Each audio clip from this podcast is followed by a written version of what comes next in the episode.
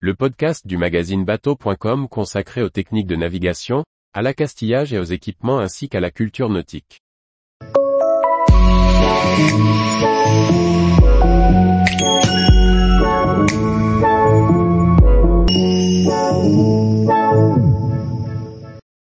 Remise à l'eau, tous nos conseils et méthodes pour votre bateau. Par Chloé Tortera. Le retour du printemps et le changement d'heure sont synonymes de journées plus chaudes et plus longues. Qui sont elles-mêmes synonymes du plaisir de retrouver le plan d'eau pour naviguer. Après le chantier hivernal, il est désormais temps de procéder à la remise à l'eau de votre bateau.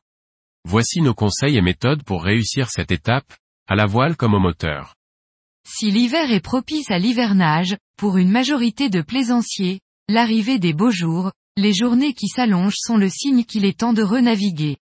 Après l'indispensable carénage, il est désormais temps de procéder à la remise à l'eau.